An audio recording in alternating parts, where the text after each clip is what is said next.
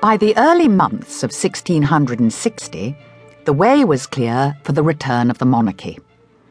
But before Charles II could return to England from his exile in Holland, there needed to be one significant declaration, a concession almost. This declaration had to come from Charles himself, because it had to deal with the fear of revenge, the settlement of old scores, and, something dear to the army's heart, back pay. Bringing back the monarch would be a catastrophe if he then demanded retribution for all the acts against the crown during the Civil War. The necessary document, which became known as the Declaration of Breda, was a finely drafted balance between what Parliament wanted and what Charles was willing to concede. If the general distraction and confusion which is spread over the whole kingdom doth not awaken all men to a desire and longing, that those wounds which have so many years together been kept bleeding may be bound up, all we can say will be to no purpose. And to the end that the fear of punishment may not engage any, we do declare that we do grant a free and general pardon to all our subjects.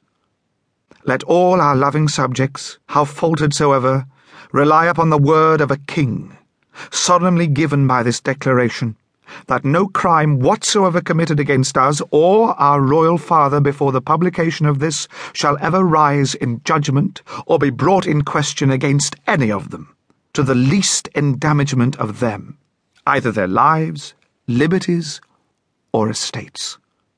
And because the passion and uncharitableness of the times have produced several opinions in religion, by which men are engaged in parties and animosities against each other, we do declare that no man shall be called in question for differences of opinion in matter of religion which do not disturb the peace of the kingdom. These are the words to which Charles II put his name, and it's this document, the Declaration of Breda, which meant that he could and would return to England. And once this declaration was accepted, the constitutional tidying up could begin. While the negotiations reached their final form, the elections for a new Parliament were held. Presbyterians and Royalists found themselves in a great majority, and the Republicans and Anabaptists went down before them in every county.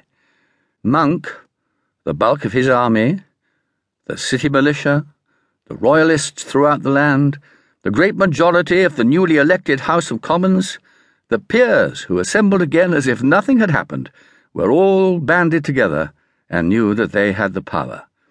The Lords and Commons were restored. It remained only to complete the three estates of the realm by the recall of the King.